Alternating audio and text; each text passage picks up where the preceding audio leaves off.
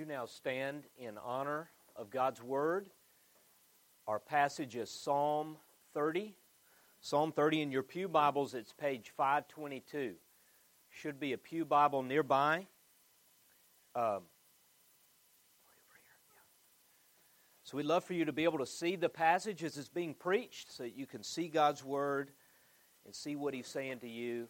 Psalm 30, page 522 in the Pew Bibles.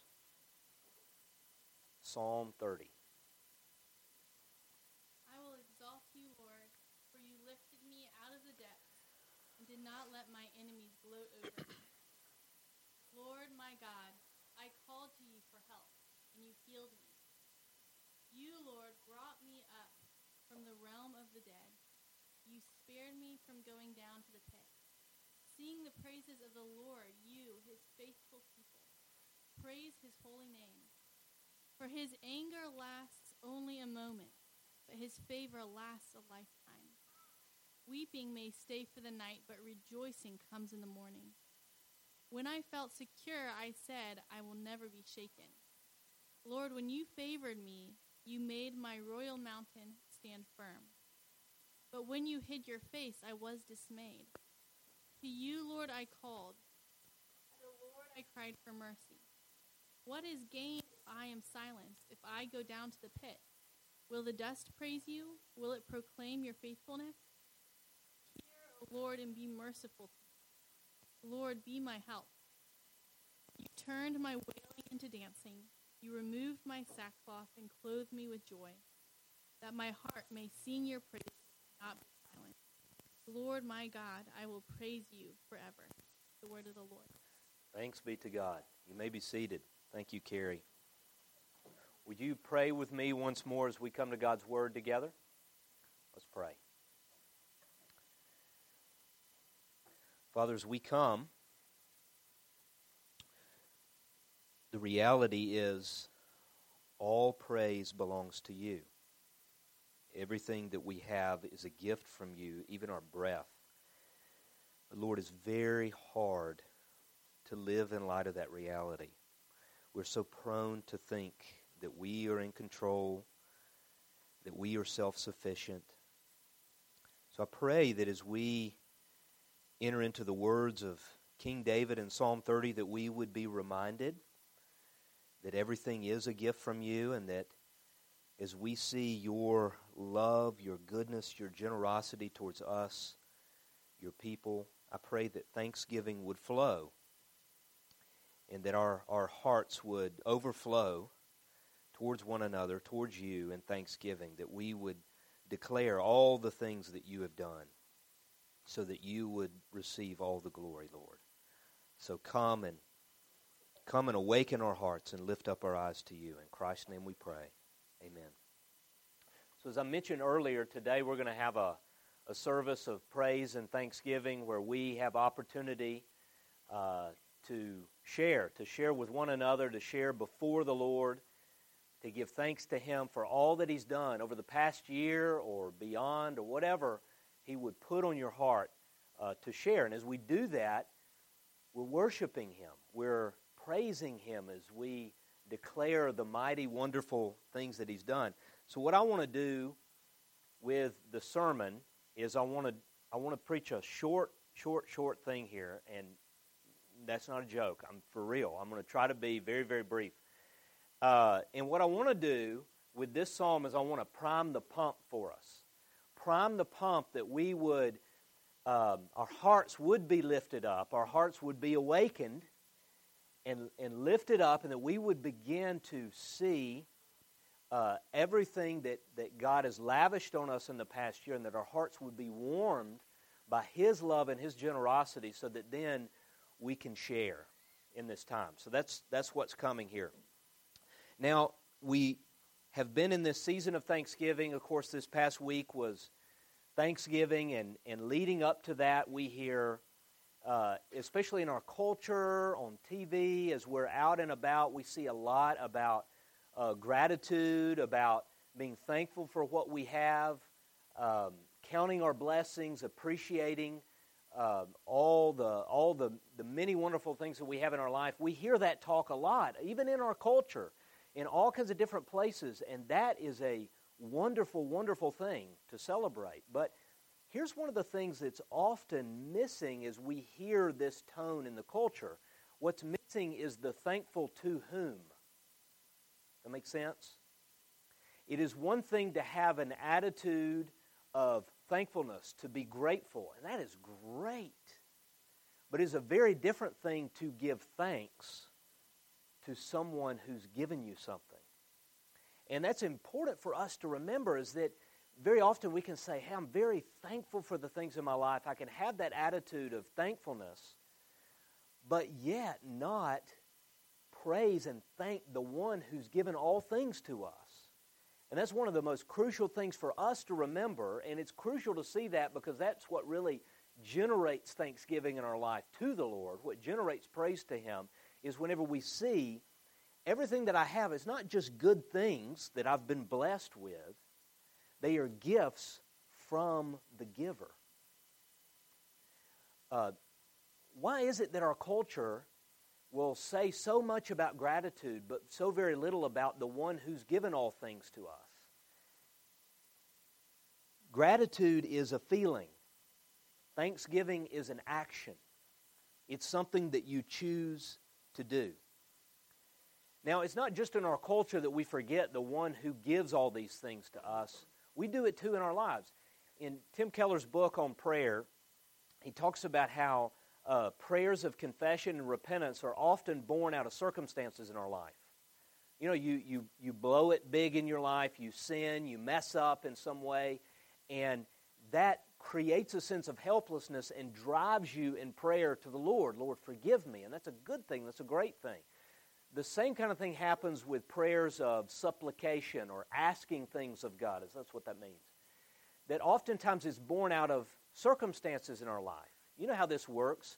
Uh, something goes wrong, uh, you get sick, someone you love is diagnosed with cancer, you're facing a, a financial crisis of, of some sort, something happens in your life. In other words, a circumstance comes into your life, and what does it do? It drives you in prayer to the Lord. You're asking, you're, uh, you're praying for Him to come and help you in your life. It, it creates a sense of neediness and helplessness in your life. But here's the interesting thing you would expect that in times of plenty, in times of blessing, in times whenever uh, things are going so well in our life that we would pray just as much in giving thanks. That's what you would expect. But it doesn't work that way, does it? What generates most of the prayer in our life? It's a circumstance.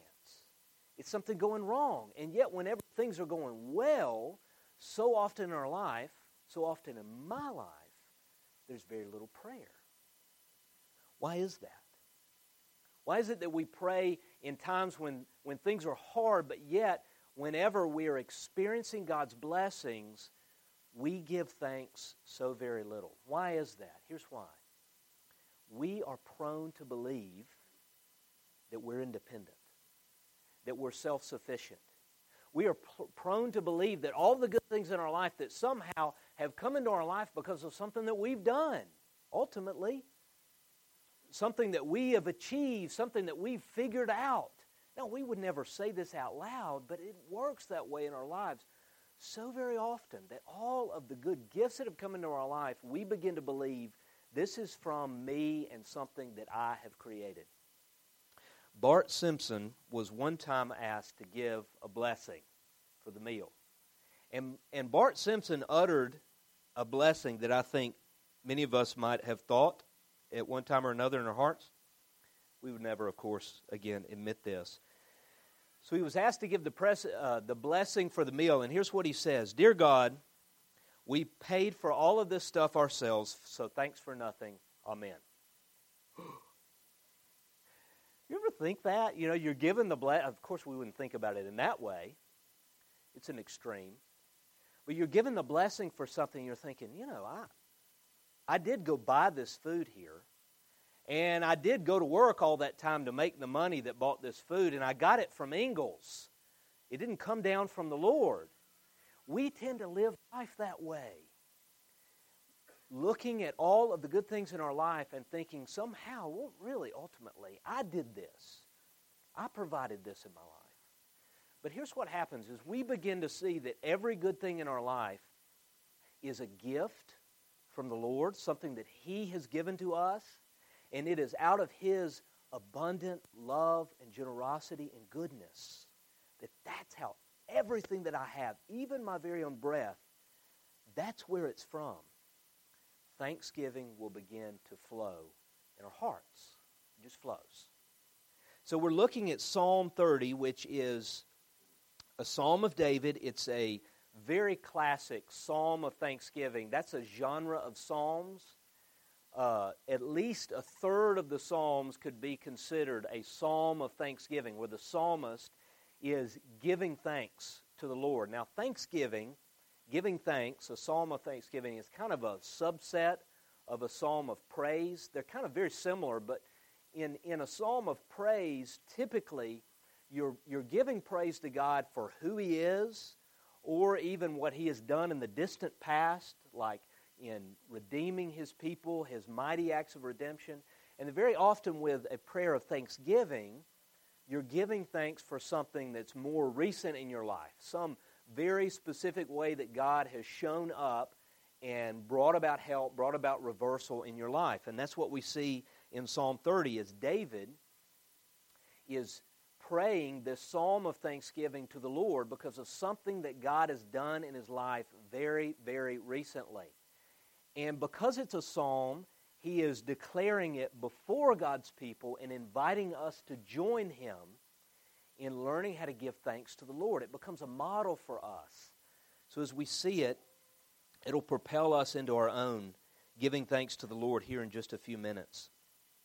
So, very typically, the structure of a psalm of thanksgiving kind of works like this. At the very beginning, there's kind of a summary of, of thanks. He's kind of saying, uh, I want to give thanks to the Lord, and here's what God has done in my life. And then, next, there's typically an invitation of the community to join in. You know, praise is enhanced whenever you invite other people to join you in it. And the psalmist does that over and over and over. So he's going to say, Here's what God's done. Now I want you to come and join me in giving thanks to the Lord for what He's done in my life. And then typically there's a going back and a recounting what happened. In other words, here's where I was, here's the hole I was in, here was the circumstance I was facing in my life, and then here's what God did in my life. So it recounts what happened, and then it usually ends with praise and thanksgiving. And that is very much, this is a very typical flow as we look at a psalm of thanksgiving. So let's look at what we see and what we learn about what God had done in David's life and see if maybe we can relate in some various ways. So in verses 1 through 3, David launches into this thanksgiving and this praise. He says, I will exalt you, O Lord, for you lifted me out of the depths. You did not let my enemies gloat over me. O Lord my God, my God, I called to you for help, and you healed me. O Lord, you brought me up from the grave. You spared me from going down into the pit. So, what's happened in David's life?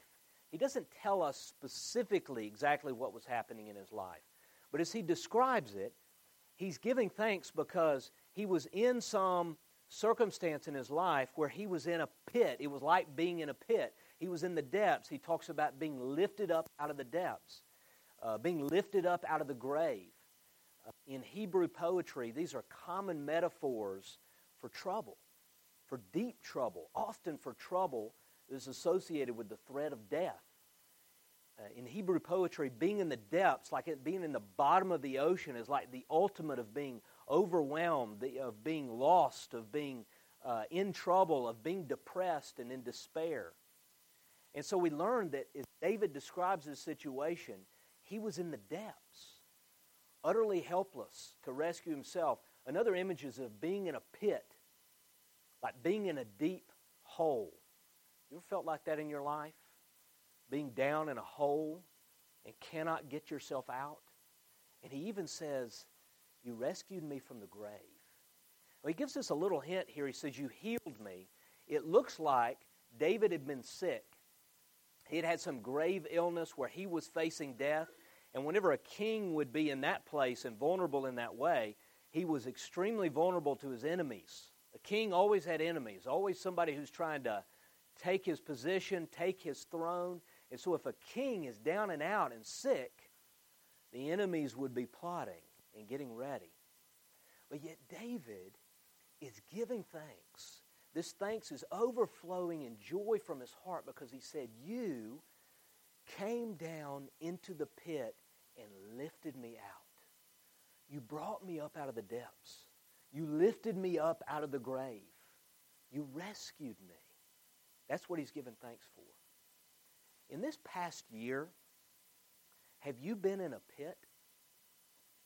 Have you found yourself in a circumstance where you were afraid, where you were helpless, where you were facing something that you couldn't handle in your life? I mean, it could really, in the way that he portrays it here, it could, it could apply to literally anything that we've been facing. Whether it was a sickness like him, whether it was a broken relationship in your life, whether it was a depression taking over your life that very, very, very much feels like being in the depths of being in a deep, dark hole. Maybe it's the, the threat of, of the life of someone that you love. That's my story. I mean, one of the things that I'm thankful for is remembering my little boy, Bo, not yet two years old, in the hospital, hooked up to machines, and not knowing what's happening in his life. I was scared for his life. And I cried out to the Lord. He rescued him, he lifted him up out of the pit. And so, whenever you realize that, and whenever you experience that, and you see that it's God that lifted him up, it fills you, like David, with joy and with thanksgiving. Now, here's the challenge, though. When everything is good, we forget that we're dependent. When everything is going well, when circumstances are good in your life, you forget that everything that we have is a gift from the Lord. It's from His hands. You ever experienced that? It's so easy whenever things are going well and things are working right to think, man, I got this together. Everything's going well because of what I've chosen to do, because of my life. Everything's good here. And as David takes us back to share his experience, that was exactly what happened in his life. Look at verse 6. Whenever he takes us back to his reality, what took place in his life, look at what he says in verse 6. When I felt secure, I said, I will never be shaken. David's remembering back to this time in his life where everything felt good, everything felt secure, and he kind of had this mentality of, man, I'm on top of the world. I got the whole world spinning in my hands. David seated upon his throne. The kingdom is secure. And he has this overconfidence. He has this sense that, like, everything's good because he's in control. Everything's good because he's led in just the right way. And he has this sense of, dep- of independence. He doesn't sense his helplessness from the Lord. He doesn't sense the fact that everything he has is a gift from the Lord. But look at what he describes, he now understands about that time. Oh Lord, when you favored me, you made my mountain stand firm. It was because in that moment you were favoring me. That's why everything was secure. That's why everything was right. That's why all these blessings were here, because in that moment you were favoring me. But when you hid your face, I was dismayed. The moment that he pulls back his favor, the moment that he changes the circumstances, I sank like a rock. You see, David is realizing everything is in your hands. Every moment, every circumstance is in your hands. When it's good, it's because you're favoring me. And whenever it goes south, it's because you have chosen, for some reason, to bring this into my life. David begins to understand I had this overconfidence, I had this sense of dependence. It was an illusion. You alone are in control of my life. So, what happened? What did he do whenever everything went south in his life? Look at verse 8. To you, O Lord, I called. To the Lord I cried for mercy in the midst of his brokenness, of his sickness, of everything going south in his life. I cried out to you. And look at, look at how he describes this. I cried to the Lord for mercy. Verse 9. And look how he builds his case here. This is a lament. A lament is like a holy complaint, it's building a case before the Lord. We need to learn how to do this. This is throughout the Psalms. Whenever things go south, you know what the psalmists do? They begin to build a case before the Lord of why he should come and show up. And look at how Jesus, uh, how David builds his case here. What gain is there in my destruction, in my going down into the pit? Will the dust praise you?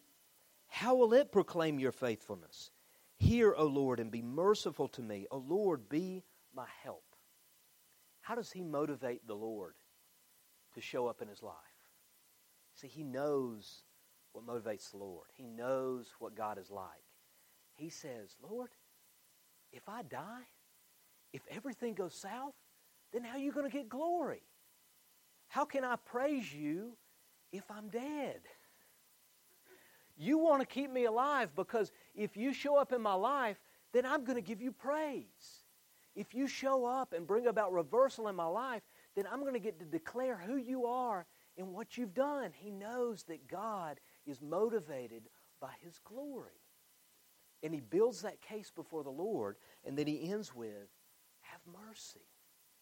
He, he's pleading, he's calling out to the Lord. He realizes he's got no control, it's entirely in the Lord's hands. And then, verse 11, the result. What does God do? You turn my wailing into dancing. You removed my sackcloth and clothed me with joy, that my heart may sing to you and not be silent. O Lord my God, I will give you thanks forever. What was the result? God brought about reversal in his life. See, David is acknowledging here, you did this. Not, hey, the sickness passed away, my immune system overcame it, the medicine that I got was just, it did the trick, I'm glad I got that treatment. None of that. It was, you brought about reversal in my life. And what a reversal it was. Did you see how he described it here? You turned my wailing into dancing. It's what God does, the God of reversal. Wailing is a very vivid picture of grief. I mean, it's not just crying. To wail is to mourn and to cry out from the depths of who you are. Have you wailed this past year? I have. And yet, God took his wailing in the midst of his pain and turned it into dancing. Maybe he was remembering that scene in 2 Samuel whenever David is bringing the Ark of the Covenant into Jerusalem and he's leading the procession. And what is David doing? He's dancing. The king, just cutting loose, cutting a rug out in front of the ark. Why was he dancing? Why do you dance? Because joy is taking you over.